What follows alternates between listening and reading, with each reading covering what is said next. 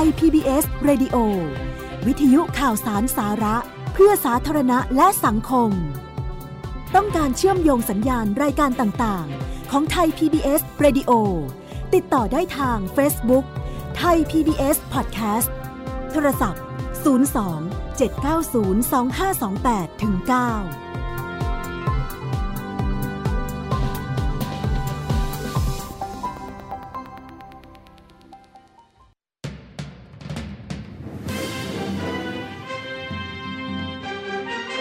จับทิศทางข่าวเกาะติดทุกความเคลื่อนไหวในรอบวันกับข่าวเด่นไทย PBS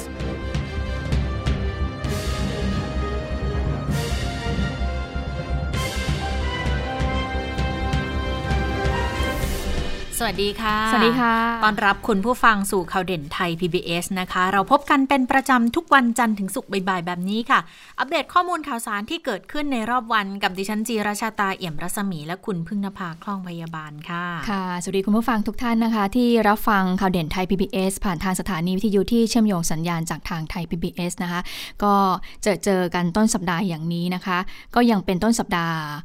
ในเดือนมีนาคมอยู่นะคะ ก่อนที่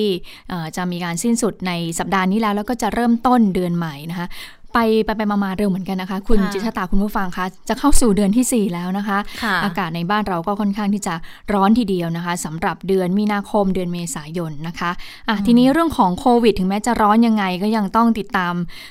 การติดเชื้ออยู่ แล้วต้องระมัดระวังตัวเองอยู่เหมือนเดิมนะคะเพราะว่าสถานการณ์ทั่วโลกไม่น่าไม่น่าไว้วางใจเลยนะคะ ค่ะ ก็ตอนนี้สถานการณ์ทั่วโลกเนี่ยวันนี้วันนี้เห็นว่าร้อยยี่สิบเจ็ดแล้วร้อยยี่สิบเจ็ดล้าน ไม่ใช่ร้อยยี่สิบเจ็ดล้านธรรมดาร้อยยี่สิบเจ็ดล้านเจ็ดแสน คือพรุ่งเนี้ยร้อยยี่สิบแปดแน่ ๆ เพราะว่าอัตราตอนเนี้ยมันเร่งขึ้นทุกวันนะคะ ติดเชื้อเพิ่มขึ้นค่อนข้างสูงทีเดียวนะคะ ก็เฉพาะของวันนี้ติดเชื้อเพิ่มขึ้นอีก4แสนแปด4แสนแปดหมื่นห้าพันนะคะ ก็เลยทำให้สถานการณ์เนี่ยไว้วางใจไม่ได้ แล้วก็บราซิลกลายเป็นว่าตอนนี้เนี่ย โอ้ น่าเป็นห่วงมาก เพราะว่า จำนวนผู้เสียชีวิตเนี่ยของบราซิลกลายเป็นประเทศที่ในรอบ 24 ชั่วโมงผู้เสียชีวิตสูงที่สุด เพราะว่าทั่วโลกเนี่ย24 ชั่วโมงเขาเสียชีวิตกันอยู่ 6,700 กว่าใช่ไหมคะแต่ของบราซิลประเทศเดียวเนี่ยพันหกเข้าไปแล้วคุณผู้ฟัง ก็เลยกลายเป็นประเด็นที่ทำให้เกิดความวิตกกันอย่างมาก แล้วก็ระบบสาธารณาสุขของบราซิลอย่างที่เราทราบมาหลายวันแล้วมันมันย่ำแย่เต็มทนแล้วจำนวนคนป่วยมันเพิ่มขึ้นเยอะมากนะคะ ส่วนของไทยยังคงยืนอยู่ที่ร้อยสิบหกนะ อันดับร้อยสิบหกวันนี้มีจำนวนผู้ติดเชื้อรายใหม่เพิ่มขึ้น ถือว่าน้อยทีเดียวค่ะ 39 ถ้าเทียบจากช่วงหลาย ๆ วันที่ผ่านมานะก็มาจากระบบเฝ้าระวังและบริการซะ16 นะคะ แล้วก็ค้นหาเชิงรุกในชุมชนอีก 12 คน มีเดินทางมาจากต่างประเทศเข้าสถานกักกัน 11 คน ก็ทำให้ตัวเลขติดเชื้อสะสมเนี่ยกลายเป็น 28,773 แล้วค่ะ แต่หายป่วยเยอะหายป่วยเนี่ย27,313 คนและเสียชีวิตสะสมวันนี้คงเดิมนะ ไม่มีรายงานเพิ่ม 94 คนเหมือนเดิม ทีนี้ถ้าแยกเป็นรายจังหวัด จะพบว่ากทมก็ มีผู้ป่วยรายใหม่สูงสุดเลยค่ะ 15 คนรองมาก็จะเป็นสมุทรสาคร 10 คนนะคะ กาลสินนี่ถือว่าบอกว่าตีไข่แตกนะคะกาลสินเนี่ยผู้ป่วยรายใหม่ 1 คนค่ะ แล้วก็เป็นเป็นรายแรกของจังหวัดด้วย ปรากฏว่าเขาดูไทม์ไลน์ละคือประวัติเนี่ยเชื่อมโยงมาจากคลัสเตอร์บางแค เพราะว่ามีประวัติ เดินทางเข้ากรุงเทพมาเยี่ยมเพื่อน เพื่อนเนี่ยมีประวัติค้าขายที่บางแค ไทม์ไลน์ก็คือไปหาเพื่อนที่กรุงเทพค้างที่ห้องพักเพื่อน เพื่อนเนี่ยขายของในพื้นที่บางแคนะคะ ตลาดในพื้นที่บางแคยังไม่บอกว่าตลาดอะไรนะคะเมื่อวันที่ 22 และ 24 เดินทางกลับกาฬสินธุ์โดยเที่ยวบินของไทยเวียดเจ็ตจากสนามบินสุวรรณภูมินะคะ แล้วก็ต่อรถตู้โดยสารจากขอนแก่นไปกาลสินด้วย แล้วก็ขับรถส่วนตัวกลับบ้านพัก ที่ตำบลนาเชือกอำเภอยางตลาด ทีนี้วันที่ 26 เนี่ยเพื่อนไม่มีอาการป่วย แต่เพื่อนไปตรวจคัดกรองโควิด -19 แล้วติดเชื้อก็เลยต้องรีบโทรแจ้งเพื่อนที่กาลสินด้วยปรากฏว่าเพื่อนที่กาลสินเนี่ยมีอาการปวดเมื่อยเนื้อตัวปวดไข้เออปวดศีรษะแต่เขาไม่มีไข้ไม่มีไอไม่มีน้ำมูกนะคะ แต่ก็เลยตัดสินใจว่าอ่าในเมื่อเพื่อนมีประวัติ แล้วตัวเองก็ก็สัมผัสเสี่ยงก็เลยไปที่โรงพยาบาล ก็แจ้งเพื่อนบอก มีประวัติแจ้งหมอบอก มีประวัติสัมผัสผู้ป่วยติดเชื้อโควิด -19 ค่ะหลังแล้วก็กลับจากกรุงเทพช่วง 14 วันก่อนที่จะป่วยแพทย์ก็เลยส่งหาเชื้อ แล้วก็พบเชื้อในที่สุดนะคะ ค่ะทีนี้วันนี้เนี่ยเรื่องของการติดเชื้อเนี่ยก็พบว่าในพื้นที่กรุงเทพยังคงต้องระมัดระวังอยู่นะคะแพทย์หญิงอภิสมัยก็บอกเหมือนกัน บอกว่าถ้าดูตามข้อมูลสถิตินะคะที่ได้รวบรวมมาเนี่ยนะคะก็บอกว่าการติดเชื้อในพื้นที่กรุงเทพเนี่ยนะคะก็จะจำแนกตามความเสี่ยง ก็เพราะว่าพบการติดเชื้อสูงที่สุดตอนนี้ก็อยู่ที่ศูนย์กลางของสำนักงานตรวจคนเข้าเมืองหรือว่าสอตอมรองลงมาก็คือการติดเชื้อในตลาดบางแคนะคะการรายงานผู้ติดเชื้อจากการสัมผัสผู้ป่วยยืนยัน ซึ่งอาจจะมีคนใน 2 กลุ่มแรกเดินทางกลับบ้าน โดยที่ไม่มีอาการก็กลับไปติดกับสมาชิกในครอบครัวนะคะ วันนี้ผู้ติดเชื้อรายใหม่ ในพื้นที่กรุงเทพเพิ่มขึ้น 32 คนนะคะ ก็ทำให้ตอนนี้เนี่ยตัวเลขผู้ติดเชื้อกทมสูงทีเดียวนะ 2,133 คนเสียชีวิตแล้ว 8 คนนะคะ แล้วก็มีการพูดถึงอีกว่าในตลาดสดเนี่ยที่เราเราได้ยินคือตลาดบางแค แต่ว่าล่าสุดเนี่ยทางกทมได้รายงานมา และวันนี้เนี่ยทางสบคได้มีการสรุปให้ฟังก็คือว่ามีตลาดสดอีกหนึ่งแห่งค่ะ ที่พบว่ามีการติดเชื้อก็คืออยู่ในพื้นที่เขตสะพานสูง โดยผู้ป่วยรายแรกเนี่ยเป็นพ่อค้าเนื้ออายุ 39 ปี พักอยู่ที่เขตคลองสามวา แต่ว่ามีประวัติไปรับเนื้อจากปทุมธานีเพื่อมาขายในตลาดเขตสะพานสูงนะนะคะ ต่อมายืนยันติดเชื้อ นอกจากนี้ยังพบว่าภรรยาเนี่ยอาชีพขายเนื้อเหมือนกัน ก็ผลยืนยันติดเชื้อโดยไม่มีอาการ แล้วก็ไปพบผู้สัมผัสเสี่ยงร่วมบ้านอีกด้วย 7 คน แต่ว่าตอนนี้ยังไม่กำลังตรวจหาเชื้ออยู่นะคะ ยังไม่พบว่าติดเชื้อหรือไม่ต้องติดตามผลต่อไปนะคะออนอกจากนี้ยังมีอีกหนึ่งคนค่ะ ที่ติดเชื้อจากตลาดเขตสะพานสูง ก็คือเป็นหญิงอายุ 57 ปี มีอาชีพค้าขายลอตเตอรี่อยู่บริเวณใกล้เคียง ตลาดที่พบผู้ป่วยรายแรกนะคะ อืมแล้วก็บอกว่าผลการติดเชื้อเนี่ยไม่มีอาการ แล้วก็ยังไปค้าขายตามปกติทำให้คนในบ้านติดเชื้ออีก 4 คนโอ้นี่ก็กระจายไปยังสมาชิกคนในครอบครัวด้วยนะคะ ก็บอกว่า 4 คนนี้ก็มีลูกอายุ 35 ปี มีพี่สาว ก็มีแม่อายุ 89 ปี มีเหลนอีกนะคะ เรียนอยู่ระดับอนุบาล คุณหมอเลยบอกว่าเนี่ยเรามีการรายงานคลัสเตอร์การระบาด แล้วก็มีการนำเสนอการเรียนรู้เน้นย้ำอยู่ตลอดเลยนะคะ แต่ก็ยังเห็นลักษณะ พฤติกรรมใกล้เคียงกันอยู่นะคะ จะเห็นได้ว่าเรื่องของการติดเชื้อในพื้นที่ตลาดเนี่ยโอ้ยน่ากลัวทีเดียวนะคะ ค่ะ เรื่องคลัสเตอร์ตลาดนี่เราเห็นรายงานหลังๆเนี่ยคลัสเตอร์ตลาดทั้งนั้นเลยนะคะ เป็นจุดที่เออเรียกถ้าภาษาอังกฤษว่าเป็น flash point อะเป็นเป็นพื้นที่อันตรายเลยก็ว่าได้นะคะ ดังนั้นก็ต้องเน้นย้ำในเรื่องมาตรการในตลาด คุณหมอเบิร์ตก็บอกว่าทางเทศบาลก็ต้องเป็นหูเป็นตานะ ประชาชนเองก็ต้องแนะนำพื้นที่ให้มีการเฝ้าระวังได้ แล้วที่ชุมชนเนี่ยอย่างเทศบาลเนี่ยก็เพิ่งจะเลือกตั้งนายกเทศบาลนายกเทศมนตรีกันเพิ่งจะผ่านมาก็เลยก็เลยขอฝากไปเลยบอก ดูแลหน่อยพื้นที่ตลาดพื้นที่ชุมชน เพราะว่ามันเป็นปรากฏการณ์ที่เรียกบอกเป็นสะเก็ดไฟที่มีการติดเชื้อในพื้นที่ แล้วมันจะกระจายไปพื้นที่อื่น คือเห็นกันบ่อยแล้วอย่างสมมุติเนี่ยเอาง่ายๆคลัสเตอร์ เร็วๆนี้บางแคเนี่ยก็กระจายไปทั้งมุกดาหารยะโสธรหนองบัวศรีสะเกดแล้วนะคะ เป็นลักษณะของการเดินทางเข้าพื้นที่ แล้วก็แพร่เชื้อไปกระจายให้กับคนในครอบครัวผู้ที่ใกล้ชิด คือตลาดไปเนี่ยไปได้ แต่สิ่งสำคัญก็คือต้องเน้นย้ำเรื่องของการสวมหน้ากากอนามัยเว้นระยะห่าง ล้างมือกัดตกไม่ได้เลยนะคะ แล้วเมื่อวานในการถแถลงข่าวของกระทรวงสาธารณาสุขเองเอาตัวเลขมาให้ดูเลย ปรากฏว่าความตื่นตัวของประชาชนในการสวมหน้ากากอนามัยเนี่ยมันอยู่ที่ระดับ 80 กว่าเปอร์เซ็นต์ สูงไหมก็เหมือนจะสูง แต่นี่คืออัตราที่มันลดลงเยอะมากนะคะ จากช่วงก่อนหน้านี้เราอยู่แบบ 98 99 เลยนะ แต่ว่าตอนนี้มันเหลือแค่ 80 กว่าเท่านั้น อันนี้มันแสดงให้เห็นว่าประชาชนเริ่มที่จะ ผ่อนคลายตัวเองอะ่ะ คือไม่ไม่ได้ตื่นตัวไม่ได้เฝ้าระวังเหมือนแต่ก่อน แล้วก็บอกว่าที่พบบ่อยก็คือ ใส่ก็จริงอะใส่แต่ดึงมาอยู่ใต้จมูกใต้คางเนี่ย อันนี้ก็บอกว่าเห็นบ่อยนะพ่อค้าแม่ค้าที่อยู่ตามตลาดเนี่ยก็คือใส่หน้ากากอนามัยเหมือนกันแหละ แต่เพราะว่าพอใส่ใส่ไปค้าขายไปนะคะก็คือหน้ากากอนามัยก็ตกลงมาตกลงมา ตกลงมาก็คือก็คือก็ใส่ไปอย่างนั้นแหละนะคะ มันก็เลยยังพบว่าไม่สามารถที่จะป้องกันเชื้อได้อย่างเต็มที่สักเท่าไหร่นักนะคะ ซึ่งเมื่อสักครู่นี้คุณจิชตาพูดถึงเรื่องของปรากฏการณ์สะเก็ดไฟคุณหมออธิบายอย่างนี้บอกว่า เป็นปรากฏการณ์ที่พบพื้นที่การระบาดในพื้นที่หนึ่ง อ่าอย่างสมมตินะคะ พบพื้นที่ที่ตลาดบางแค แล้วปรากฏว่าไปกระจายไปยังพื้นที่อื่นอ่าก็เหมือนเป็นสะเก็ดไฟปุ้มปุ๊บสะเก็ดไฟมันก็ไปตามที่อื่นๆ แล้วล่าสุดค่ะเขาบอกว่าที่จังหวัดกาลสินเนี่ยสะเก็ดไฟลูกเนี้ยมันไปถกที่ พบผู้ติดเชื้อในจังหวัดกาลสินซึ่งกาลสินเนี่ยไม่พบผู้ติดเชื้อมานานแล้วพบผู้ติดเชื้อเป็นศูนย์มานานแล้วนะคะ ซึ่งคุณหมอก็มีการอธิบายถึงผู้ติดเชื้อคนแรกที่พบในพื้นที่จังหวัดกาลสินให้ฟังด้วยเป็นยังไงนะคะ ก็เป็นไปตามที่คุณหมอบอกเลยว่า คนนี้เป็นชายไทยอายุ 35 ปี มีอาชีพพนักงานขายในห้าง เดินทางมากทมเดินทางมากรุงเทพแต่ว่าเดินทางมากทมมาหาเพื่อน เพื่อนขายของอยู่ที่ไหนตลาดบางแคค่ะ แล้วก็เดินทางกลับจังหวัดกาลสินไปนะคะ ปรากฏพอกลับไปเนี่ยก็มีอาการไข้ไอมีน้ำมูก ปวดเมื่อยกล้ามเนื้อต่อมาต่อมานะคะ เพื่อนก็บอกว่าเพื่อนที่กทมก็โทรมาบอกว่าเออฉันเนี่ยเขารับการตรวจแล้วนะ และฉันก็พบว่าฉันติดเชื้อโควิด -19 ชายคนนี้ก็เลยไปตรวจที่โรงพยาบาลเหมือนกัน ซึ่งผลปรากฏว่าเขาก็ติดเชื้อโควิด -19 นี่แหละค่ะ อันนี้ก็ เป็นการให้เห็นว่าปรากฏการสะเก็ดไฟนี่เป็นยังไง เป็นพื้นที่ล่าสุดนะคะจังหวัดกาลสินแต่ก่อนหน้านี้เนี่ยก็มีหลาย ๆ ที่ที่เจออย่างนี้เหมือนกันก็อย่างเช่นที่มุกดาหารก็เจอหลาย ๆ ที่เขาก็เจอนะอาจจะมาติดเชื้อจากตลาด ที่ตลาดพรพัฒใช่ไหมคะที่ปทุมหรือว่าตลาดกลางกุ้งที่สมุทรสาครแล้วก็ไปกระจายพบผู้ติดเชื้อที่อื่นนะคะ เพราะฉะนั้นเรื่องนี้เนี่ยก็เลยที่ประชุมชุดเล็กของสบคเนี่ยก็เลยมีการหยิบยกกรณีเนี่ยติดเชื้อที่สะพานสูงมาพูดคุยกันเหมือนกัน เพราะว่ามีทั้งแผงเนื้อมีทั้งแม่ค้าลอตเตอรี่และแม่ค้าลอตเตอรี่เนี่ยเขาไปติดเชื้อกับ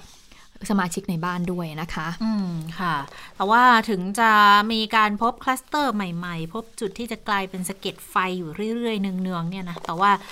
ขณะเดียวกันเรื่องของการผ่อนคลาย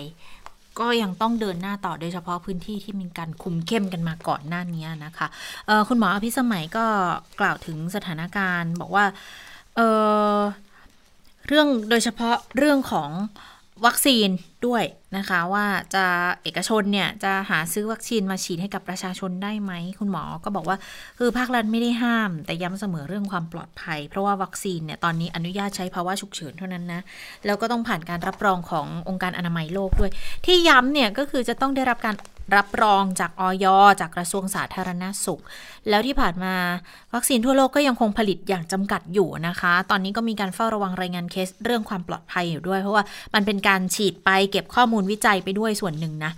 แล้วก็เขาจะต้องแบ่งวัคซีนเนี่ยจัดสรรไปประเทศที่จองซื้อกันเป็นหลักแล้วด้วย ดังนั้นเอกชนถ้าจะซื้อก็อาจจะต้องไปหาซื้อวัคซีนเอง เรื่องนี้ก็มองว่าก็เป็นไปได้ยาก แต่จากนี้ต่อไปถ้าเกิดว่ามีการผลิตมากขึ้นเนี่ยอาจจะเริ่มเห็นวัคซีนหลายบริษัท ที่เข้ามาได้มากขึ้นด้วยนะคะ อันนี้ก็อาจจะมีความเป็นไปได้ที่เอกชนจะจะได้รับการกระจายไปด้วย ส่วนที่เกริ่นไว้เมื่อสักครู่ที่บอกว่าเรื่องของการผ่อนคลายเรื่องอะไรอย่างเงี้ยก็ต้องต้องไปกันต่อนะ วันนี้สัปดาห์นี้นะคะจะมีการหารือของสบคชุดเล็กหามาตรการในการจัดกิจกรรมทางศาสนา การเดินทางข้ามจังหวัด การสนับสนุนการท่องเที่ยว จัดกิจกรรมทางวัฒนธรรมค่ะว่าจะมีมาตรการรองรับออกมายังไง เพราะว่าเตรียมเตรียมจะเปิดประเทศอย่างเต็มรูปแบบตามที่นายกเน้นย้ำไว้ละว่าทุกกระทรวง ทุกภาคส่วน ภาครัฐ เอกชนเนี่ยก็ต้องนำเสนอมาตรการให้เป็นไปตามการผ่อนคลายเฟสสามที่จะเกิดขึ้นด้วย ก็เลยให้ดูว่าสัปดาห์นี้จะเป็นยังไงนะคะ แล้วก็ห่วงเรื่องอคติด้วยนะว่าโอ้ถ้าคือหลายจุดอะมีคลัสเตอร์แล้วพอเดินทางไปตรงนู้นตรงนี้เกิดเกิดอคติกันด้วย อันนี้ก็เป็นเรื่องที่น่าน่าพินิจพิเคราะห์อยู่เหมือนกันนะคะส่วนเรื่องผ่อนคลายเนี่ยคุณหมอก็มีเสียงคุณหมอด้วยเดี๋ยวไปฟังเสียงคุณหมอกันค่ะ ทางหอการค้าไทย สภาอุตสาหกรรมนะคะก็ได้นำเรื่องของการกระจายวัคซีนในภาคเอกชน ภาคอุตสาหกรรมนะคะนำเสนอสบคชุดเล็กในวันนี้ด้วยค่ะ ตลอดสัปดาห์นี้นะคะจะมีการหารือกับทั้งหอการค้าไทย และสภาอุตสาหกรรมด้วยว่า กรณีของประชาชนสัมผัสผู้เสี่ยง ซึ่งอยู่ในภาคเอกชน ภาคเศรษฐกิจ หรือผู้ที่จำเป็นต้องเดินทางเข้าออกต่างประเทศเนี่ยนะคะจะต้องมีการกระจายวัคซีนให้ทั่วถึงอย่างไร ร่วมกับในส่วนที่สบคหารือในสัปดาห์นี้นะคะที่อยากให้ติดตามก็คือว่าจากมาตรการการผ่อนคลายประเทศเนี่ยนะคะในสัปดาห์นี้จะมีการหารือกับทุกภาคส่วนค่ะ ซึ่งทุกกระทรวงยกตัวอย่างให้เห็นภาพนิดนึงนะคะ กระทรวงศึกษาก็จะมีมาตรการการควบคุมป้องกันโรค ที่เกี่ยวข้องกับสถานศึกษาทั้งภาครัฐ ภาคเอกชนอย่างนี้เป็นต้น กระทรวงคมนาคมก็จะมีการที่ต้องนำมาตรการป้องกันโรคนะคะไปหารือทั้งสถานีขนส่ง ระบบขนส่งสาธารณะ รวมทั้งท่าอากาศยาน กระทรวงแรงงานเองก็ต้องมีมาตรการที่จะดูแลแรงงานต่างด้าว แรงงานตามฤดูกาลอย่างไร กระทรวงพาณิชย์ก็อาจจะต้องช่วยดููแลในเรื่องของการค้าแนวชายแดนอย่างนี้เป็นต้นนะคะ อืมก็ต้องระวังนะคะโดยเฉพาะเรื่องของ มีหลาย ๆ กระทรวงเข้ามาเกี่ยวข้องด้วยนะคะเราจะมีการมาตรการผ่อนคลายในเรื่องของการเปิดประเทศด้วยนะก็ต้องมีการเอเอาหลาย ๆ ส่วนเอาหลาย ๆ กระทรวงมาพูดคุยกันว่าเอ๊ะถ้าหลังจากนี้เนี่ยเราจะมีมาตรการที่มันเข้มข้น คือกาดไม่ตกเนี่ยได้อย่างไรบ้างนะซึ่งคุณหมอเนี่ยนอกจากจะพูดถึงเรื่องของปรากฏการสเก็ตไฟมีเรื่องหนึ่งน่าสนใจค่ะคุณชะตาเขาบอกว่าคนที่เสียชีวิตเนี่ยที่เป็นผู้ป่วยติดเชื้อโควิด -19 เนี่ยเมื่อวันเสาร์มั้งที่มีรายงานออกมาเนี่ย ทางสบคชุดเล็กเนี่ยเขามีการพูดคุยกันเหมือนกัน เพราะว่าผู้ติดเชื้อคนนี้ ปรากฏว่าเขาเป็นผู้ป่วยติดเตียง มีโรคประจำตัวหลายโรคนะคะ ปรากฏว่าสมาชิกในครอบครัวของเขาก็คงจะเดินทางมาหานะคะ ปรากฏว่าผู้ติดเชื้อคนนี้ที่เสียชีวิตนะคะก็ไปติดเชื้อจากคนในครอบครัวนี่แหละที่เดินทางมาหา รู้สึกจะรู้สึกจะ4ี่ถึงหคนนั้นที่ติดเชื้อโควิด -19 เนี่ยก็เลยมีความเป็นห่วงอยู่เหมือนกันว่าสสบเขาบอกว่าในช่วงสงกรานเนี่ยที่จะมีการเดินทางไปเยี่ยมญาติ ไปเยี่ยมผู้สูงอายุนะคะยัง บ้านเกิดอะไรอย่างเงี้ยหรือตามภูมิลำเนาต่างๆเนี่ยเขาบอกว่าน่าเป็นห่วงเหมือนกันว่ากลุ่มคนวัยรุ่นหรือว่ากลุ่มคนที่เดินทางเนี่ยจะนำเชื้อโควิด -19 เนี่ยไปติดกับผู้สูงอายุในบ้านเราหรือเปล่า อันนี้ก็ต้องระวังเหมือนกันนะคะ เพราะว่าอย่างเคสที่ผ่านมาที่เสียชีวิตไปเมื่อที่มีการรายงานไปเมื่อวันเสาร์นี่แหละ ก็คือ เป็นผู้ป่วยติดเตียงที่ไม่ได้ออกไปไหน แต่ว่ามาติดเชื้อจากสมาชิกในครอบครัวที่เดินทางไปมาในหลายพื้นที่ใช่ ตรงนี้แหละก็เลยกลายเป็นประเด็นที่ทำให้คุณหมอพูดถึงเรื่องบอกว่าอคติเนี่ยเวลาที่มันเกิด เกิดการติดเชื้อคลัสเตอร์ใหม่ๆ ในตลาดในชุมชนเนี่ยนะคะ ก็เลยต้องเน้นย้ำกันหน่อยเพราะว่าหลายคนบอกโอ้ถ้าเกิดมีคนมาจากพื้นที่เสี่ยงมาอยู่บ้านเราก็กลัวไข่แตกเดี๋ยวก็กลายเป็นเรื่องขึ้นมา คือแบบไปตั้งข้อรังเกียจไม่มีอคติกับเขา ก็เลยบอกว่าก็เนี่ยกังวลเรื่องนี้แหละว่าจะทำให้กลายเป็นว่ามัวแต่กลัวกันก็ไม่สามารถดำเนินกิจการกิจกรรมอะไรกันได้นะคะ จริงการเดินทางการทำอะไร มันยังทำได้อยู่ เพียงแต่ว่าก็ต้องดูตามมาตรการอย่างเข้มงวดด้วยเท่านั้นเอง ค่ะทีนี้เรื่องของการที่เตรียมเปิดประเทศรับนักท่องเที่ยวใช่ไหมคะ ที่ภาคเอกชนเขาก็ต้องการให้ทางภาครัฐเนี่ยเปิดเร็วขึ้นในวันที่ 1 กรกฎาคม จากเดิมที่กำหนดไทม์ไลน์คร่าวๆไว้ที่ 1 ตุลาคม แต่ว่าไอ้ไทม์ไลน์1กรกฎาคมที่ภาครัฐก็ดูเหมือนจะตอบสนองนะแต่ว่าพอถึงเวลาจริง ๆ ก็ต้องดูสถานการณ์ใกล้ๆเหมือนกันต้องมีการประเมินอย่างใกล้ชิดทีเดียวนะว่าจะสามารถทำได้หรือเปล่า จะทำได้ก็ต่อเมื่อเรามีวัคซีนเนี่ยฉีดให้กับประชาชนที่จะต้องไปสัมผัสกับผู้ที่เดินทางมาจากต่างประเทศด้วยนะคะ เรื่องนี้เนี่ยทางจังหวัดภูเก็ตเขาว่ายังไงบ้างเขาบอกว่ามีการหาเรือกันเหมือนกัน ถึงเรื่องของการกระจายวัคซีนของจังหวัดภูเก็ตนะคะหลังจากที่ทางจังหวัดเนี่ยได้รับจัดสรรเพิ่มเติมจากรัฐบาลจำนวน 1 0 0 0 0แโดส เพื่อเตรียมรองรับการเปิดเกาะรับนักท่องเที่ยวแบบไม่ต้องกักตัวในเดือนกรกฎาคมนี้แล้วนะคะ โดยมีข้อสรุปบอกว่าจะฉีดให้กับผู้ประกอบการท่องเที่ยวค่ะ ผู้ประกอบการที่เชื่อมโยงกับการท่องเที่ยว และประชาชนที่ใกล้ชิดกับนักท่องเที่ยวต่างชาติ ขอให้ทุกคนที่เกี่ยวข้องนั้นมาลงทะเบียนนะคะ เพื่อขอรับวัคซีนให้เร็วที่สุด เพื่อความปลอดภัยของชาวภูเก็ต แล้วก็เพิ่มความเชื่อมั่นให้กับนักท่องเที่ยว ว่าจังหวัดภูเก็ตเนี่ยมีความพร้อมในการเปิดเกาะภูเก็ตแล้ว เพื่อที่จะต้อนรับนักท่องเที่ยวในเดือนกรกฎาคมนี้ แล้วก็ทำให้เศรษฐกิจนั้นกลับมาฟื้นตัวโดยเร็วด้วยนะคะคะแล้วก็บอกได้ว่ายืนยันแล้วว่าวัคซีนล็อตที่2เนี่ยจะได้มา 1 0 0 0 0แสนโดสจะมาถึงภูเก็ตในเดือนเมษายนก็คาดว่าจะมีประชาชนที่ต้อง ได้รับการฉีดเนี่ยประมาณ 50,000 คน ก็เป็นบุคลากรด้านการท่องเที่ยว 15,000 คนที่เหลือก็เป็นส่วนราชการแล้วก็ประชาชนที่มีความเกี่ยวข้องกับการท่องเที่ยวค่ะอ่าก็คือตอนนี้เนี่ยเรื่องของการฉีดวัคซีนมันคงสำคัญมาก ๆ จริง ๆ นะ โดยเฉพาะพื้นที่ภูเก็ตที่จะใช้เป็นแซนด์บ็อกซ์นะคะเพราะว่าเมษาหรือกรกฎาใช่ไหมที่บอกว่าจะจะเริ่มเปิด แล้วก็ให้เข้ามาพื้นที่ภูเก็ตก่อนอันดับแรกเนี่ยกังวลเหมือนกันนะ เพราะว่ามันก็ ยังไม่มีอะไรยืนยันว่าฉีดวัคซีนแล้วมันทุกอย่างมันจะช่วยได้ดีโดยเฉพาะวัคซีนที่เราใช้อยู่เนี่ยคุณผู้ฟังอย่าลืมนะคะว่าซิโนแวคแอสตราเซเนกาเนี่ยเขามีการพูดกันมาเสมอคือ ป้องกันถ้าสมมติติดเชื้อแล้วจะป้องกันอาการรุนแรงเนี่ย อันนี้ได้ผลได้ประสิทธิภาพดีเลย แต่ว่าในลักษณะที่บอกว่าจะป้องกันไม่ให้เกิดการติดเชื้อสมมติ มีคนที่ติดเชื้อไม่แสดงการเดินไปเดินมาแล้ว ฮัชิวหนึ่งที เชื้อมันอาจจะมาโดนติดเราได้ไหมไหมติดก็อะมีความเป็นไปได้ที่จะอืมติดถึงแม้ว่าจะฉีดวัคซีนไปแล้ว เพราะว่าไอ้ส่วนของการป้องกันเชื้อที่ไม่แสดงอาการเนี่ยประสิทธิภาพเขาไม่ได้สูงเท่ากับไอ้ตัวที่มันแพงๆอย่างพวกไฟเซอร์โมเดอร์นาอะไรพวกเนี้ยนะคะ ดังนั้นมันก็มีความเสี่ยงที่จะเป็นไปได้เขาก็เลยเน้นในเรื่องของการดูแลตัวเองกันแหละ ว่าจะต้องเข้มในเรื่องของมาตรการนะอืมแล้วทีนี้พอจะเกิดแซนด์บ็อกซ์ขึ้นมาอย่างเงี้ยก็มีคุณหมอบางท่านก็แสดงความกังวลเหมือนกันว่า มันจะกักอยู่เฉพาะแซนด์บ็อกซ์ไหมล่ะอืมเออแล้วมันจะเกิดอะไรขึ้นถ้าเกิดสุดท้ายคุมไม่ได้ยิ่งไปกันใหญ่หรือเปล่าอืม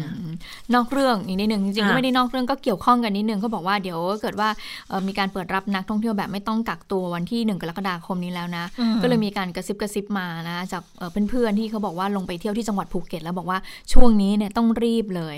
จังหวัดภูเก็ตเนี่ยน่าเที่ยวมากคือต้องเพราะว่าไปก่อนต้องไปเลยก็บอกว่าราคาถูกมากคุณสามารถไปท่องเที่ยวได้ 3 วัน 2 คืนเนี่ยเอ่อโดยที่คุณอยู่ในวบ งบวงเงินเนี่ยไม่ถึง 10,000 บาท สามารถไปเที่ยวได้แล้วก็เที่ยวแบบโอ้ดีด้วยนะคะ ตั๋วเครื่องบินก็ไม่แพง ค่าที่พักในเมืองเนี่ยไม่ถึงพัน และเกิดสมมติว่าคุณอยากที่จะพักเอ่อโรงแรมหรูๆเอ่อที่ประมาณ 3 4พันเนี่ยเราตอนนี้ราคาเนี่ยยังลงมาอยู่ ก็บอกว่าอืมให้ไปได้เลยในช่วงนี้ ถ้าไปก่อนเดือนเอ่อ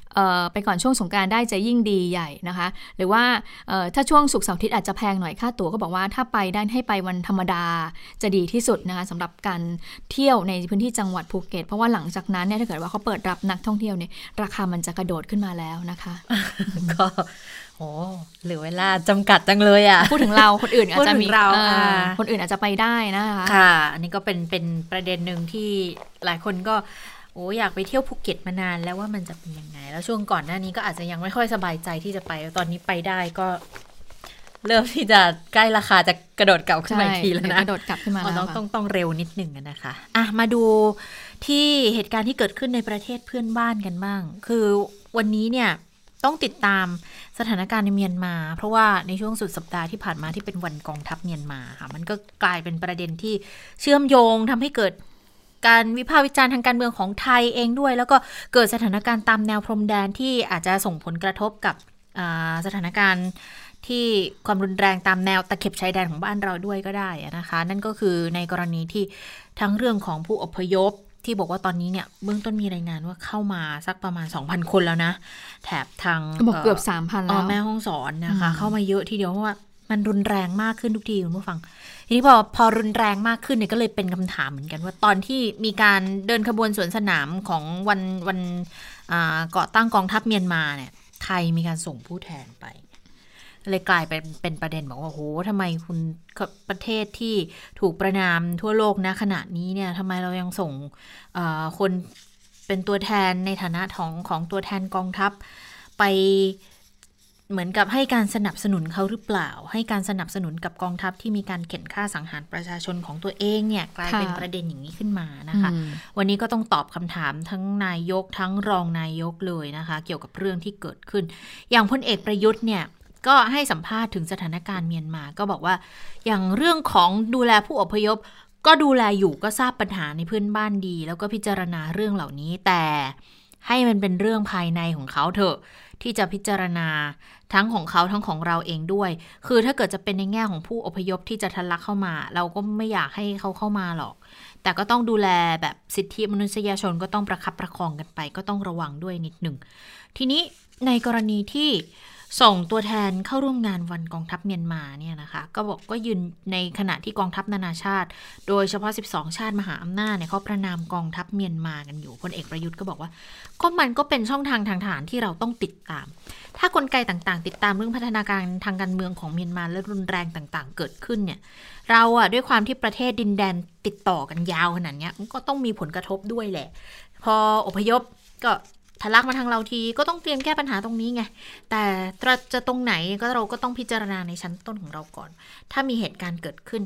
ก็ค่อยว่ากันอีกทีนะคะ ไปฟังเสียงพลเอกประยุทธ์เรื่องนี้กันค่ะ เราก็ทราบถึงปัญหาในประเทศตัวบ้ของเรานะครับ เราก็มีการพิจารณาเรื่องเรานี้อยู่นะครับ แต่อย่างไรก็ตามเรื่องนี้ก็ขอให้เป็นเรื่องภายในของเราไปก่อนนะเพราะว่า เราก็ไม่อยากให้มีการอพยพเข้ามาในพื้นที่ของเรานะครับ แต่เราก็ดูแลเรื่องของสิทธิมนุษยชนเรื่องต่างๆเหล่านี้ด้วยนะครับ อันนี้ขอระวังนิดหนึ่งนะ ในส่วนของการส่งตัวแทนมันเป็นมันเป็นช่องทางที่เราเรียกว่าทางทหารที่จำเป็นที่จะต้องที่เราพยายามต้องติดตามวันนี้เราก็ต้องหา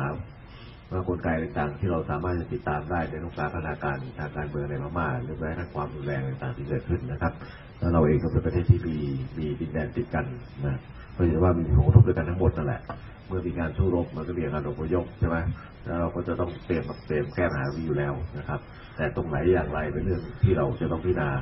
ในชั้นต้นของเราไปก่อนนะครับ เมื่อมันเกิดเหตุการณ์เกิดขึ้นก็ค่อยว่ากันอีกครั้งหนึ่งนะ ค่ะ นอกจากพลเอกประยุทธ์ที่ออกมาพูดถึงเรื่องนี้แล้วนะคะ แน่นอนนะคะออรองนายกที่ดูแลด้านความมั่นคง อย่างพลเอกประวิทย์เนี่ยก็ต้องถูกสื่อมวลชนถาม ถึงจุดยืนของไทยด้วยนะคะ ต่อสถานการณ์ความรุนแรงในเมียนมาพลเอกประวิทย์ก็บอกว่าเราเนี่ยไม่ไปแทรกแซงกิจการภายในของกันและการหลอก เพราะว่าถือว่าเป็นนโยบายของอาเซียนอยู่แล้ว เราก็ทำตามนั้นอ้าวแล้วทีนี้นักข่าวก็เลยถามว่าอ้าวแล้วการที่เราส่งตัวแทนไปร่วมงานในวันกองทัพเมียนมาล่ะอ๋ออันนั้นเป็นเรื่องของประเทศเพื่อนบ้านไปฟังเสียงพลเอกประวิทย์กันค่ะ เราไม่ไม่ไม่ไปแทรกแซงกิจการภายในของของกันและกันเนี่ยนะเพราะว่าเป็นเรื่องของเป็นนโยบายของอาเซียนอยู่แล้ว เราทำตามอาเซียน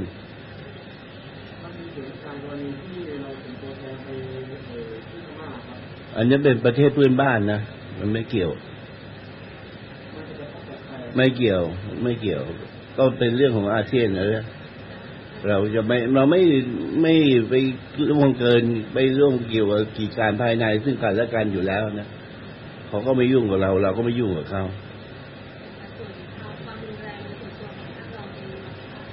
ผมไม่ผมไม่มองอะ ผมไม่มอง ค่ะก็เป็นความเกี่ยวข้องนะคะที่ไทยมีต่อเรื่องนี้เนี่ยที่หลาย ๆ ฝ่ายก็มองว่าจุดยืนของไทยเนี่ยมันอยู่ที่ตรงไหน และมีความเหมาะสมหรือไม่ในสถานการณ์ที่บ้านเมืองเขาเนี่ยมีความรุนแรงเกิดขึ้น แต่ว่าไทยเนี่ยยัง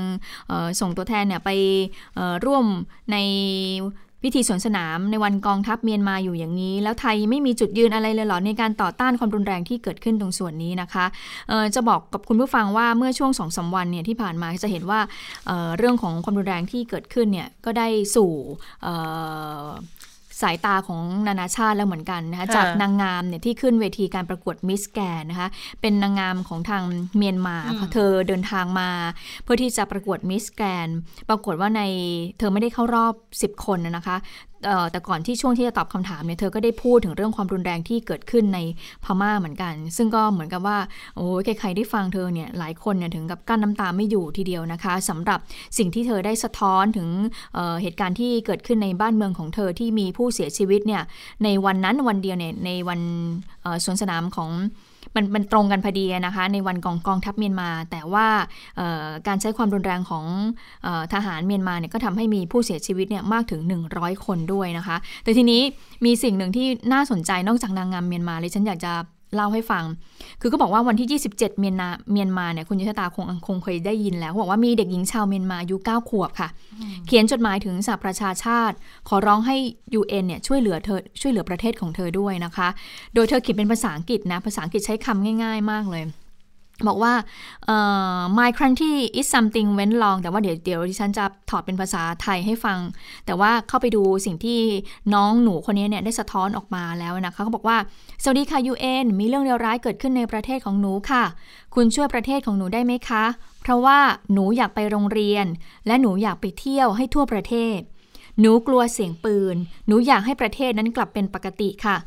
อยากให้คุณยายซู ก็หมายถึงองซานสุจีเขาใช้คำว่าแกรนมาซูนะคะ ได้รับการปล่อยตัว หนูเศร้าใจมากค่ะ ที่เห็นคนตายมากมาย ขอบคุณนะคะที่อ่านจดหมายของหนูค่ะ โดยผู้สื่อข่าวอาวุโสประจำภูมิภาคอินโดจีนที่ชื่อเมวอง คนนี้นะคะ แล้วก็ผู้สื่อข่าว Channel News Asia สิงคโปร์เนี่ยได้นำจดหมายของออหนูน้อยคนนี้นะคะ มาเผยแพร่ในทวิตเตอร์ของเธอ นอกจากนี้นะคะ ผู้สื่อข่าวคนนี้ยังได้พูดคุยกับเด็กหญิงคนนี้ผ่านทางโทรศัพท์ โดยแม่ของเด็กหญิงคนนี้ก็อนุญาตนะคะให้ให้ให้ผู้สื่อข่าวเนี่ยนะคะ ได้โพสต์คลิปเสียงดังกล่าวด้วย โดยในคลิปเนี่ยเด็กน้อยก็บอกกับผู้สื่อข่าว คนนี้บอกว่านอน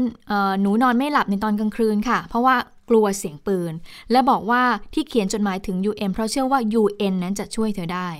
เขาบอกว่าภาพจดหมายและคลิปเสียงของเด็กหญิงเนี่ยก็กลายเป็นไวรัลทั่วโลกเลย และในวันเดียวกันกับที่เด็กหญิงเขียนจดหมาย ก็มีเด็กน้อย 3 คนถูกยิงเสียชีวิตจากฝีมือของเจ้าหน้าที่ความมั่นคงของเมียนมาค่ะ อันนี้ก็เป็นสิ่งที่มาเล่าให้ฟังมาสะท้อนออถึงเหตุการณ์ที่เกิดขึ้นกันแล้วกันนะคะ มันน่าสะเทือนใจจริง ๆนะคะ กับสิ่งที่เกิดขึ้นณขณะนี้ในเมียนมาแต่ว่า ปัญหาก็คือถึงจะส่งไปบอกทาง UN สิ่งที่ทำได้มันก็ทำได้แค่การประนาม การตำหนิการคว่ำบาตรต่างๆ แต่ว่าไม่สามารถที่จะหยุดยั้งการสังหารหรือว่าการกระทำรุนแรงต่อผู้ประท้วงหรือผู้ต่อต้านได้นะคะ เพราะว่ากิจการภายในประเทศ หลายคนเดินเดินไปบางทีก็มีคนถามคำถามเหมือนกัน คือเมื่อก่อนทำโต๊ะข่าวต่างประเทศใช่ไหมเขาก็จะมีการถามกันว่าอะไรอย่างเงี้ย คือ UN ส่งกองทัพเข้าไปไม่ได้เหรอ ส่งกองกำลังเข้าไปไม่ได้เหรอ เอาเข้าไปมันก็สงครามไง มันก็คือการลุกลานลุกล้ำอาณาเขตของประเทศอธิปไตยของเขา เพราะว่าถ้าเขาไม่ได้ร้องขอไม่ใช่ว่า UN สามารถที่จะส่งกำลังรักษาสันติภาพเข้าไปได้นะคะ มันต้องมีการร้องขอ หรือว่าในกรณีที่จะเข้าไปได้ก็คือ มีการบุกกันอะ่ะก็ก็ก็คือต้องมีสงครามแล้วมีฝ่ายไหนที่แพ้หรือว่าฝ่ายไหนที่เข้าไปรักษาเสรีภาพ สันติภาพอะไรเงี้ย มันถึงจะเข้าไปได้ มีหลายประเทศที่เกิดเหตุการณ์ในลักษณะนี้ กว่าที่จะจัดการแก้ปัญหากันได้เนี่ย มันไม่ใช่ใช้เวลาง่าย ๆนะคะ แต่ก็ไม่รู้เหมือนกันว่า ในกรณีเมียนมาเนี่ยจะต้องสูญเสียกันอีกเท่าไหร่นะ แล้วตอนนี้มันก็เริ่มมีสัญญาณที่รุนแรงชัดเจนขึ้นมาทุกทีแล้วเพราะว่าอย่างแม่ห้องสอนเนี่ยก็ก็มีการเปิดเผยออกมาแล้วว่าชัดเจนเลยนะ ตอนนี้เนี่ยกองทัพเมียนมาส่งเครื่องบินลบมาบินวน พื้นที่ประทะของชนกลุ่มน้อยเคนยูหลายรอบแล้ว ก็เลยทำให้เกิดความกังวลเหมือนกัน บอกว่าถ้าเปิดฉากถล่มขึ้นมาล่ะ มันจะเกิดอะไรขึ้น ตามชายแดนเนี่ยเขาก็คงทะลักเข้ามาในพื้นที่แน่ๆ แล้วถ้าถ้าสมมุติว่ามีการโจมตีกันพลาดเป้าอะไรอย่างเงี้ย หล่นเข้ามาทางฝั่งไทย ตรงนี้แหละมันจะกลายเป็นเป็นประเด็นณจุดนั้นขึ้นมาด้วยเหมือนกันว่าเราจะปกป้องประชาชนตามตะเข็บชายแดนของเรายังไงนะคะ แต่สิ่งที่เกิดขึ้นณขณะนี้ก็คือมีคนที่หนีภัยสู้รบเข้ามาฝั่งไทยเนี่ย กว่า 2,000-3,000 คนแล้วนะคะ แล้วก็บอกว่าเออชาวบ้านก็แจ้งอีกบอกเห็นต่อเลยต่อเนื่องเลยว่าเครื่องบินเนี่ยเขามาบินวนอยู่หลายรอบแล้ว ดังนั้นชาวบ้านที่เขานั่งเรือข้ามหลบหนีเข้ามาฝั่งไทย ก็ยิ่งเพิ่มขึ้นมาอีก แล้วมันก็เกิดในช่วงสถานการณ์ที่โรคระบาดก็ยังคุมกันได้ยังไม่เต็มที่ด้วยนะคะ ดังนั้นก็เลยกลายเป็นเเรื่องของภัยความมั่นคงแบบซ้ำซ้อนแล้วแหละ ทั้งทั้งความมั่นคง ของประเทศ แล้วก็ความมั่นคงในในแง่ของสาธารณาสุขด้วยนะคะ อันนี้ก็ก็กลัวเหมือนกันว่าจะเกิดอะไรขึ้นแต่ว่าในเรื่องของสิทธิของมนุษยชนก็ต้องช่วยเหลือ แต่บางทีก็ต้องดูอย่างเช่น ถ้าเกิดสมมุติเป็นเป็นมาด้วยความตื่นตระหนกยังไม่มีการโจมตีอะไรอย่างเงี้ยอันนี้วิธีการก็คือจะขอความร่วมมือให้เขากลับไปอยู่ในพื้นที่เดิม แต่ถ้าดูแล้วอาจจะเสี่ยงถึงชีวิตเนี่ย ก็ต้องดูแลระยะหนึ่งตามหลักมนุษยธรรม ตอนนี้ผู้อพยพยังอยู่ในการดูแลของทหารนะคะ ยังไม่ได้เข้ามาถึงพื้นที่ชั้นใน ทางฝ่ายทหารก็ต้องดำเนินการตามมาตรการของสาธารณาสุขอีกด้านหนึ่งด้วยเหมือนกันนะคะค่ะพรุ่งพรุ่งนี้เดี๋ยวมหาดไทยจะประชุมทางไกล ตามจังหวัดแนวชายแดนละโดยเฉพาะทางที่ติดกับเมียนมาเนี่ยว่าจะมีแนวปฏิบัติยังไงต่อไป เฉพาะแม่ห้องสอนจังหวัดเดียว มีพรมแดนติดกับเมียนมา 483 กิโลเมตร 483เหรอ ค่ะ ก็ ทหารดูแลทั้ง 483 กิโลเมตรนี่เลยนะ ก็ต้องประจำการกันอยู่ณขณะนี้ค่ะก็มีการคาดการณ์ว่าน่าจะมีผู้หนีภัยสงครามจากการสู้รบเนี่ยเข้ามาเพิ่มขึ้นอีกนะคะส่วนจะกระทบต่อเรื่องของการค้าชายแดนยังไงบ้างก่อนนั้นนี่นี่ฉันเคยทำรายงานเรื่องนี้แล้วเหมือนกันนะคะ เรื่องของความรุนแรงในพม่าจะส่งผลกระทบต่อการค้าขายตามแนวชายแดนยังไงเนี่ยก็ฟังจากผู้ประกอบการหลายท่านก็บอกว่าตราบใดที่เรายังไม่ปิดจุดผ่านแดนเนี่ยเรายังมีการค้าขายได้นะคะ แต่ว่าที่กระททบเนี่ยก็คือน่าจะเป็นนักลงทุนไทยที่ไปลงทุนทำธุรกิจอยู่ในเมียนมามากกว่านะคะเพราะว่าเหตุการณ์การประท้วงที่เกิดขึ้นอาจจะมีการปิดกิจการ อาจจะมีพนักงานผละจากงานเนี่ยแล้วก็ไปประท้วงอะตรงนั้นเนี่ยอาจจะได้รับผลกระทบนะคะ แต่ว่าถ้าเรื่องของการค้าชายแดนเนี่ยไทยยังไม่ได้รับผลกระทบตรงส่วนนี้สักเท่าไหร่นัก แล้วก็บอกว่าบางสินค้าก็ถือว่าสั่งเยอะเหมือนกันนะคะเพราะว่าทางฝั่งนู้นนะฝั่งเมียนมาเนี่ย สินค้าบางตัวเขาก็กลัวว่าเกิดการกักตุนอะไรอย่างเงี้ยเขาก็เลยมีการสั่งเพิ่มสั่งเพิ่มเข้ามานะคะ แต่ถ้าไปดูความคิดเห็นล่าสุดเนี่ยนะคะ จากทางรองประธานกรรมการสภาหอการค้าแห่งประเทศไทย ก็มีการเปิดเผยว่าความไม่สงบในเมียนมาเนี่ยส่งผลกระทบต่อนักธุรกิจไทย และนักธุรกิจชาติต่างๆ ค่ะ ที่เข้าไปลงทุนในเมียนมาตอนนี้เดือดร้อนมากเลยนะคะ ดังนั้นจึงเห็นว่ารัฐบาลไทยเนี่ยควรที่จะมีนโยบายรื้อฟื้นเขตพัฒนาเศรษฐกิจพิเศษต่าง บริเวณอำเภอแม่สอดขึ้นมา และอำนวยความสะดวกส่งเสริมด้านการค้าการลงทุน เพื่อที่จะเป็นแรงจูงใจที่เอื้อประโยชน์รับรองว่าชาวต่างชาติที่เข้าไปลงทุนในเมียนมาเนี่ยตอนนี้เนี่ยเขาบอกว่า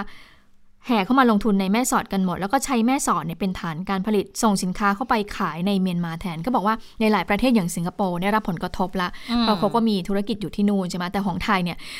เนื่องจากว่าชายแดนไทยกับพม่าเนี่ยติดกันพอดีการค้าขายชายแดนเราก็ส่งส่วนใหญ่ก็ส่งกันทางบกอยู่แล้วนะแต่สิงคโปร์ถ้าเกิดเขาจะค้าขายเนี่ยเขาต้องส่งผ่านทางอากาศ เพราะฉะนั้นแล้วเนี่ยหลาย ๆประเทศเขาก็เลยได้รับผลกระทบอย่างไทยอยู่ใกล้กับชายแดนเนี่ยอาจจะไม่มีผลกระทบนักสักเท่าไหร่นะคะ ค่ะ คือตอนนี้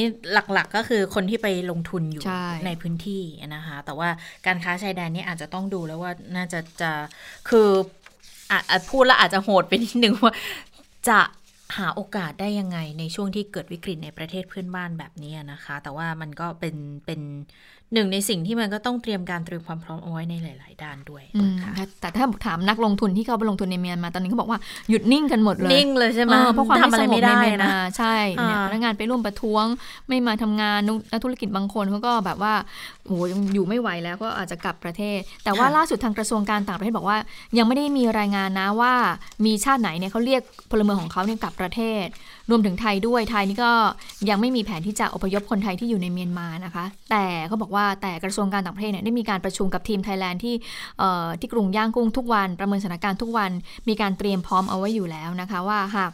สถานการณ์รุนแรงขึ้นถึงขั้นอพยพเนี่ยก็มีการเตรียมพร้อมไว้อยู่แล้ว แต่ก่อนหน้านี้เนี่ยมีการเอาคนไทยออกจากเมียนมาไหมมี แต่ว่าเป็นเพราะจากผลกระทบโควิด -19 ค่ะ ค่ะมาดูความเคลื่อนไหวทางการเมืองของเรานิดนึงนะคะ วันนี้ คุณชัยวุฒนาคมานุสรรัฐมนตรีดิจิทัลเพื่อเศรษฐกิจและสังคมก็ไปทำงานวันแรกนะคะบอกว่าวันนี้เนี่ยมาประชุมกับพลเอกประวิทย์รองนายกรัฐมนตรีด้วยนะคะเพื่อเร่งรัดขับเคลื่อนในเรื่องของกองทุนพัฒนาดิจิทัล และเศรษฐกิจเพื่อสังคมนะคะแล้วก็เอาไปใช้เป็นเงินทุนในการพัฒนา ทั้งในภาครัฐในภาคเอกชน เรื่องของการนำเทคโนโลยีสมัยใหม่มาปรับใช้ในการพัฒนาเศรษฐกิจและสังคม ส่วนอื่นๆยังไม่มีอะไรนะคะ แล้วก็เดี๋ยวช่วงบ่าย ตอนนี้แหละก็คงไปอยู่ที่กระทรวงและจะไปเร่งรัดงานต่างๆ ที่ค้างค้างกันอยู่ด้วยนะคะ ก็ไม่ได้หนักใจหรอกที่โซเชียลเขาบอกมีการตั้งกองทัพไซเบอร์โจมตีรัฐบาลรวมถึงเรื่องของการจับจ้วงสถาบันก็บอกว่า ก็ค่อยๆ แก้ปัญหากันไปนะคะ ฟังเสียงคุณชัยวุฒิค่ะ อ๋อไม่ได้หนักใจแล้วครับ เราก็ค่อยแก้ปัญหาไปนะครับ ผมว่าทุกอย่างก็มีทางออกทุกเรื่อง ถ้าเราค่อยๆหาทางออกร่วมกันทุกฝ่ายนะครับ ไม่น่ามีอะไรหนักใจครับเรายังไม่ได้คุยกันเรื่องนี้นะฮะไม่มีอะไรครับก็ที่ทำอยู่เขาก็ทำดีอยู่แล้วนะครับ ก็มีกระบวนการที่ทำอยู่แล้ว เท่าที่ผมทราบก็ ก็ไปได้ดีนะครับ ก็จะไปสารต่อ แล้วก็ถ้ามีอะไรที่เป็นอุปสรรค ก็จะคงจะต้องปรับแก้อะไรก็ทำไป ไม่น่ามีอะไรหนักใจนะฮะเรื่องหนึ่งสองก็มันก็เป็นกฎหมายอยู่แล้วที่หน่วยงานทุกภาคส่วนก็ต้องบังคับใช้ไปตามกฎหมายนะครับ อืม ก็ไม่หนักใจนะคะ ส่วนอีกคนหนึ่งที่อยู่ในการจับตากันอยู่ตอนนี้พลตำรวจโทสุรเชษหักพานนะคะ จะกลับไปที่ตอรอแล้วนะคะ พรุ่งนี้ จะไปรายงานตัวเป็นที่ปรึกษาสอบ9ด้วยนะคะ ก็จริงๆ ได้รับการแต่งตั้งมาประกาศมีพระบรมราชโองการโปรดเกล้าโปรดกระหม่อมตั้งแต่ 27 มีนาแล้วแต่ว่าวันนี้ยังไม่ได้เข้านะคะ ก็คิดว่าเดี๋ยวพรุ่งนี้ก็คงจะไปรายงานตัวกับทางพบตรนะคะ ก็ต้องดูว่าจะได้รับมอบหมายหน้าที่ในตำแหน่งไหนบ้าง คะค่ะ ไปดูความเคลื่อนไหวของกลุ่มที่ชุมนุมทางการเมืองกันสักเล็กน้อยนะก่อนที่จะไปเรื่องของครองซูเอตกันนะคะ วันนี้เนี่ยสารนัดตรวจพยานหลักฐานในคดี กลุ่มรัษฎร 22 คนเนี่ยมีการชุมนุมปักหมุดเมื่อวันที่ 19-20 กันยายนนะคะ วันนี้เนี่ยทางเจ้าหน้าที่ราชทัณฑ์ก็คุมตัวแกนนำเนี่ยมาจากเรือนจำ โดยขณะที่รถเรือนจำนำตัวจำเลยมาศาลเนี่ยเจ้าหน้าที่ก็ถอยรถเรือนจำเข้าไปในใต้ถุนเพื่อนำจำเลยลงจากรถนะคะ ซึ่งวันนี้เนี่ยหนึ่งในจำเลยนั้นก็มีพริชีวรักษ์ด้วยนะคะซึ่งตอนนี้ซึ่งสื่อมวลชนเนี่ยก็ถูกกันพื้นที่ไว้นะคะ อยู่ฝั่งตรงข้ามก่อนที่ประตูเนี่ยจะเปิดออกแล้วก็รถตู้เนี่ยก็เข้ามาอีกทางหนึ่งโดยทางทนายความก็บอกว่าวันนี้เนี่ยศาลนัดตรวจพยาน จึงได้เตรียมพยานหลักฐานไว้ส่วนหนึ่งเพื่อแสดงต่อศาลเช่น พยานบุคคล ซึ่งเป็นจำเลยทั้ง 22 คนรวมถึงผู้เชี่ยวชาญด้านกฎหมายด้วย คดีนี้เนี่ยมีโจทย์พยานหลักฐานกว่า 200 ชิ้นเลย เบื้องต้นอืมในส่วนของทนายเนี่ยได้ขอคัดไว้แล้ว แต่ว่ายังไม่ได้รับ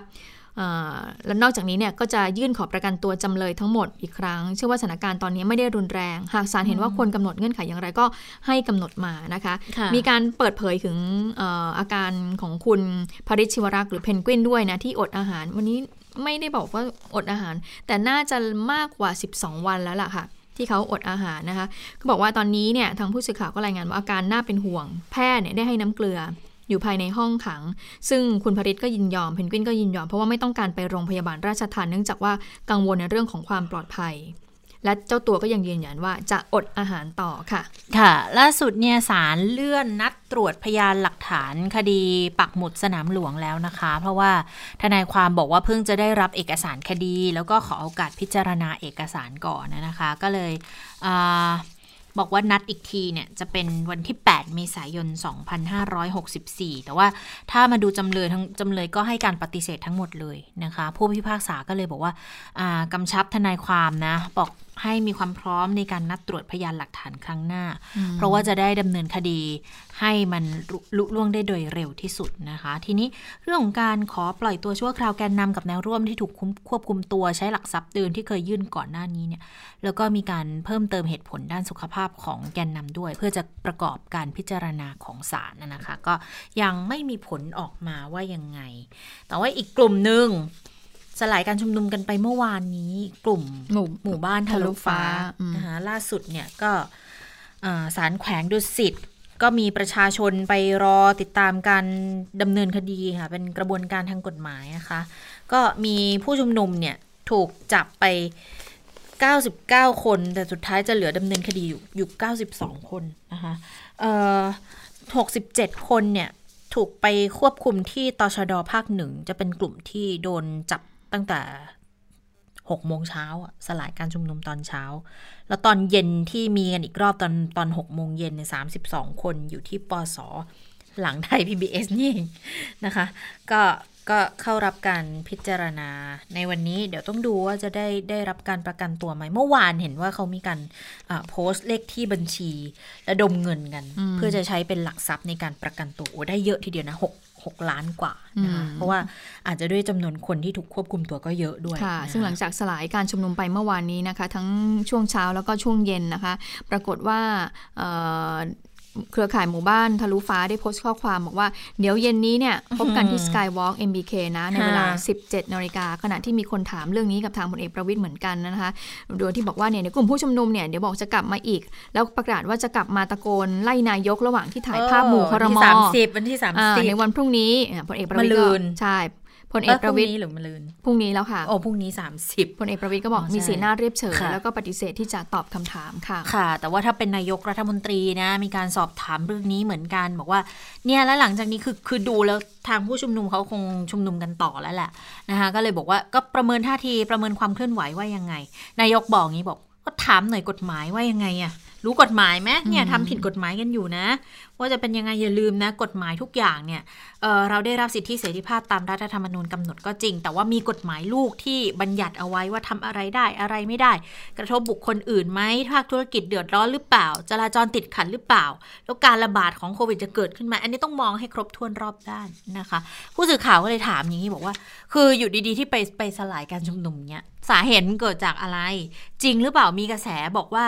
เนี่ย ที่สลายกันเมื่อวานนี้เพราะว่านายกต้องการถ่ายรูปหมู่คอรมอที่หน้าตึกไทยคู่ฟ้าวันที่ 30 ก็เลยไม่อยากให้มีเสียงรบกวนเพราะว่าคือที่ผ่านมาเนี่ยเวลามีการแถลงมีการแถลงอะไรทางผู้ชุมนุมเขาเหมือนจะรู้เวลาเขารู้ว่เขาจะตะโกนเฮ้ใช่ตะโกนหรือว่าเอ่อ วิพากษ์วิจารณ์กันเสียงดังจนแล้วบางทีเนี่ยหงุดหงิดกันมาหลายรอเข้าบแล้วไมนะค์มาเลยแล้วระหว่างที่อ่านนายกพูดก็จะแบบว่าเหมือนกับไล่พลเอกประยุทธ์ด้วยไงเออจนพลเอกประยุทธ์ก็ต้องก็บอกกับทีมงานหงุบดอกหงิดว่าอะไรอย่างเงี้ยเดี๋ยวช่วยไปดูซิคือถ่ายภาพมาหน่อยซิอะไรอย่างเงี้ยเออว่าค่ะใครพูดใครตะโกนอะไรประมาณนั้นนะคะเขาก็เลยสงสัยบอกอย่างนี้หรือเปล่าเนี่ยก็คือกลัวจะมีไม่ให้มีเสียงรบกวนตอนแบบถ่ายรูปคอรมอสองทับสี่หรือเปล่า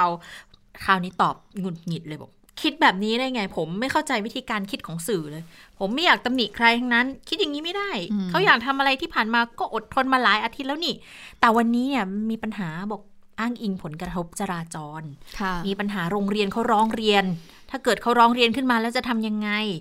แล้วกำหนดเอาไว้แล้วนี่ บอกชุมนุมสถานที่ราชการต้องห่างระยะเท่าไหร่พรบชุมนุมมีอยู่แล้ว ก็ต้องดูกฎหมายที่ควบคู่กันไปด้วยนะคะนี่ก็เลยค่ะ โอ้ก็เลยถามเหมือนกันมาจากไหนเนี่ยไอ้เรื่องที่มาบอกว่าต้องการถ่ายรูปก็เลยให้ให้สลายม็อบไปเนี่ยนะคะค่ะ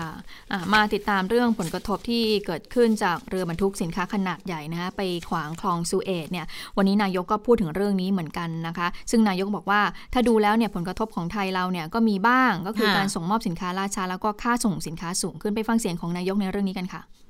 ในเรื่องคลองสุเอตถึงแม้ว่าจะจะแก้ปัญหาไม่ได้ในขณะนี้มีความเสียหายจำนวนมากแต่ไทยเองก็ได้นำมาพิจารณาตั้งแต่แรกแล้วโดยเฉพาะในเรื่องของการขนส่งสินค้าทั่วไป อาจจะมีการกระทบบ้าง อาจจะมีการส่งมอบรายช้าค่าขนส่งสูงขึ้นมันก็ต้องอ้อมไปเส้นทางอื่น อันนี้เราก็ติดตามสถานการณ์อย่างใกล้ชิดนะครับ หามาตรการดูแลผู้ประกอบการส่งออกนำเข้าสินค้านะถ้าสถานการณ์คลี่คลายระยะเวลาสั้นก็ไม่น่าจะกระทบมากนักนะ ค่ะที่นายกพูดเนี่ยคือน่าจะรู้แล้วล่ะนะคะว่าเอ่อเรือเอเวอร์ เอเวอร์กิฟเวนเนี่ยนะคะสามารถที่จะขยับได้แล้ว แต่ว่ายังไม่สามารถที่จะเปิดเส้นทางเดินเรือในคลองสุเอตได้นะคะ คงจะต้องไปติดตามความคืบหน้าในการกู้เรือจากคุณสวรักษ์จากวิวัฒนากุลแล้วล่ะค่ะ สวัสดีค่ะคุณสวรักษ์คะสวัสดีค่ะคุณผู้ฟังสวัสดีทั้งสองท่านด้วยนะคะค่ะค่ะคืออย่างอัปอัปเดตความคืบหน้าล่าสุดแล้วกัน คือเขาจะมีเว็บไซต์ของคลองสุเอตเลยนะคะ คือพอกดเข้าไปเนี่ยก็จะเห็น เป็นตัวเรือเลยอะล่าสุดอัปเดตเมื่อสักครู่นี้นะคะ คือเรือเนี่ยมันไม่ได้เกยเออเรียกว่าอะไร คือมันไม่ได้ขวางคลองแล้วมันอยู่ แนวเอียงเอียงเอียงอยู่นะคะ แต่ว่ายังไม่ได้ขยับไปที่ไหนเนี่ยสอบอ่านข้อมูลเพิ่มเติมเนี่ยนะคะเขาบอกว่าตอนนี้มันติดปัญหาคือว่าบางส่วนเนี่ยมันยังแบบขยับลำบากอะ่ะ คือเขาต้องรอให้น้ำขึ้น ในช่วงเช้าวันอังคารตามเวลาท้องถิ่น อียิปต์นี่จะเร็วกว่าเราประมาณ 5 ชั่วโมงนะคะ คือตอนนี้รอแค่เวลาน้ำขึ้น แล้วเจ้าเรือ Ever Given เนี่ย จะสามารถเคลื่อนไปได้แล้ว และหลังจากนั้นนะคะออแหล่งข่าวจากที่ดูแลเรื่องคลองสุเอตเนี่ยเขาบอกว่า หลังจากที่เรือจบแล้วเนี่ยนะเขาขอเวลาอีก 3 วันครึ่งในการเคลียร์เส้นทาง เพราะว่าตอนนี้นะคะ มีเรือที่จอดรออยู่ ทั้งปลายฝั่งทั้งสองข้างเนี่ยนะคะ 300 กว่าลโอ้โหำซึ่งอ่วมในช่วงที่ผ่านมาเนี่ยนะคะก็มีเอ่อบริษัทด้านการขนส่งนะคะ อย่างของ Merch เนี่ยเขาบอกว่าเขามีเรือที่ไปรออยู่ตรงนั้นเนี่ย32ลำ15จาก32ลำเปลี่ยนเส้นทางแล้วอ่าคือแล่นไปทางแหลมกูดโฮปแต่ว่าการแล่นไปเส้นทางนั้นเนี่ย เท่ากับระยะทางมันเพิ่มขึ้นอีก 9,000 กิโลเมตร ต้องใช้เวลาอีกนานกว่า 1 สัปดาห์ กว่าจะเดินทางไปถึงปลายทางได้ ก็ไม่รู้อันไหนมันคุ้มกว่ากัน เพราะระหว่างอ่าการรอซึ่ง ก่อนหน้านี้ก็ยังไม่รู้ว่าต้องรออีกนานแค่ไหนนะคะอะเอาเป็นว่าตอนนี้เนี่ยส่วนของหางเสือใบพัดเรือสามารถทำการใช้การได้ตามปกติแล้วนะคะ ก็อะรอแค่เวลาน้ำขึ้น เดี๋ยวคงจะได้เห็นข่าวดีกันในเร็วๆนี้นะคะ แล้วก็เรื่องความตกลงวิธีการเนี่ยเขาใช้หลายๆหลายอย่างผสมกันหนึ่งคือขุดทราย ที่อยู่รอบๆเรือด้วยนะคะ ขุดทรายไปถึง 27,000 ลูกบาทเมตร ขุดให้ดินเนี่ยตรงตรงตลิ่งเนี่ยนะคะที่มันเกยตื้นอยู่เนี่ยลึกลงไป 18 เมตร นอกจากนี้ค่ะยังมีการถ่ายน้ำที่เขาใช้เป็นตัวถ่วงเรือ ระบายน้ำออกจากเรือ ก็คือเป็นการลดน้ำหนักนะคะอะทีนี้ก็รอก็คือรอน้ำขึ้น ทีนี้ไปดูประเมินเรื่องของความเสียหายเนี่ยก็โอ้โหมหาศาลทีเดียวนะคะ เอาในแง่ของมูลค่าการค้าในระดับนานาชาติก่อน เขาบอกว่าการปิดคลองสุเอตหนึ่งวันเนี่ย มูลค่าความเสียหายในแง่ของการค้าเนี่ย วันละ 1 8 0 0 0 0 ถึง 3 0 0แสนล้านบาทนะคะ อันนั้นในแง่ของการค้านะ ในแง่ของอียิปต์นะคะซึ่งเป็นเจ้าของคลองสุเอตเนี่ยในแต่ละวันเนี่ยเขาจะได้รายได้จากค่าผ่านทาง ปิดหนึ่งวัน อียิปต์สูญเสียรายได้วันละ 360 ถึง 420 ล้านบาทนะคะ ก็ถือว่าเป็นสถานการณ์ที่อะค่อยๆคคลี่คลายดีขึ้นแล้ว แต่มันมีปัญหาเล็กๆ อันหนึงเป็นข่าวสั้นๆนะ แต่น่าสนใจมาก คือมันมีข่าวว่าหน่วยงานด้านสาธารณสุข สวัสดิภาพสัตว์เออของประเทศโรมาเนียเนี่ยนะคะเขาบอกว่าตอนนี้มีเรืออยู่ 11ลำที่บรรทุกสัตว์มีชีวิต ประเด็นคือ ยิ่งรอนานไปเนี่ย อาหารที่เขาเตรียมไว้เตรียมมาเนี่ยอืมมันอาจจะหมดก่อน แล้วถ้ามันหมดกลางทะเลอะมันจะแก้ปัญหาได้อย่างไรเขาก็เลยกังวลว่าตอนนี้นะคะ เรือ 11ลำเนี่ย มีสัตว์มีชีวิตอยู่ประมาณ 1 3 0 0 0 0 ตัว ตอนนี้สิ่งที่กังวลก็คือว่าอาจจะเกิดโศกนาฏกรรมขึ้น คือยังไงสัตว์ตัวนี้ส่วนใหญ่ก็อาจจะถูกฆ่าอยู่แล้วแหละ แต่ว่าวิธีการฆ่า มันก็จะแบบ มีความ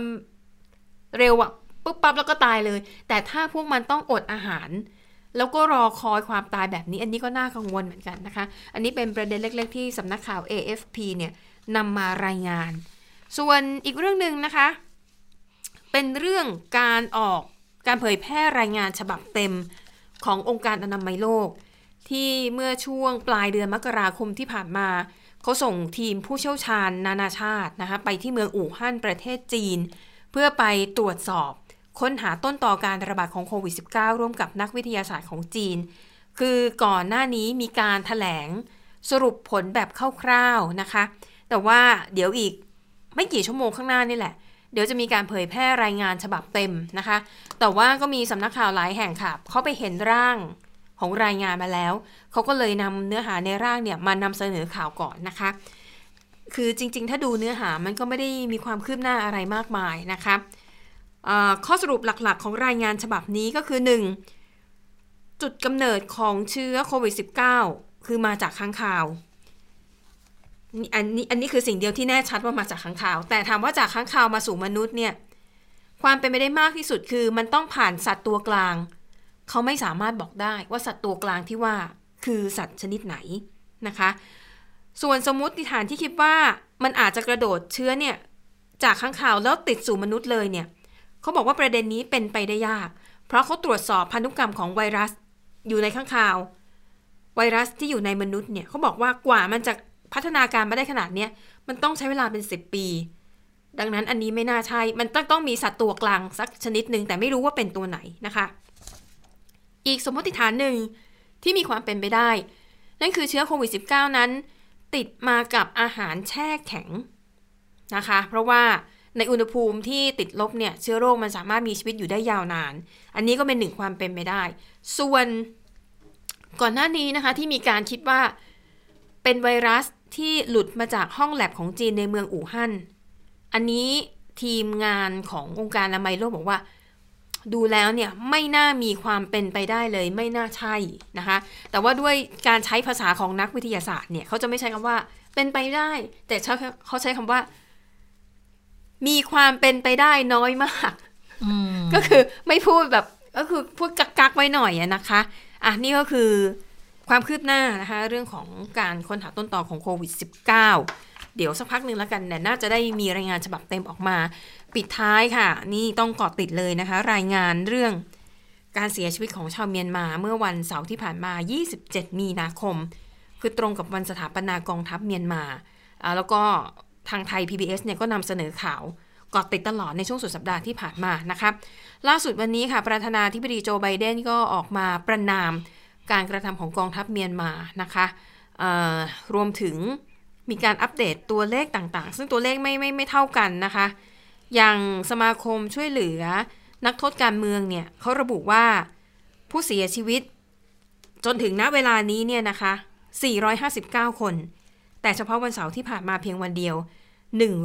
114 คน แต่ว่าข้อมูลจากฝั่งสหรัฐเนี่ยมีตัวเลขผู้เสียชีวิตเมื่อวันเสาร์ที่ผ่านมาแค่ 107 คนเท่านั้นนะคะ แล้วก็การที่กองทัพพม่าเนี่ยไปทิ้งระเบิดโจมตีฐานที่มั่นของกองกำลัง KNU ใกล้ๆกับจังหวัดแม่ฮ่องสอนของไทยค่ะ ปรากฏว่าเย็นเมื่อวานนี้ ก็มีประชาชนในรัฐกะเหรี่ยงเนี่ยนะคะ ประมาณ 3,000 คน ก็อพยพข้ามพรมแดนเข้ามาในประเทศไทย ก็ต้องบอกว่าอันนี้เป็นประเด็นที่ทั่วโลกก็จับตามองอยู่เหมือนกันนะคะว่าสุดท้ายแล้วเนี่ยจะมีประเทศไหนหรือว่ามีกลุ่มประเทศใดบ้าง ที่จะสามารถเข้าไปช่วยเหลือเมียนมา ในการยุติความรุนแรงได้สักทีนะคะ ค่ะ และทั้งหมดก็คือข่าวเด่นไทย PBS วันนี้นะคะ เราทั้ง 3 คนลาไปก่อน สวัสดีค่ะ สวัสดีค่ะ สวัสดีค่ะ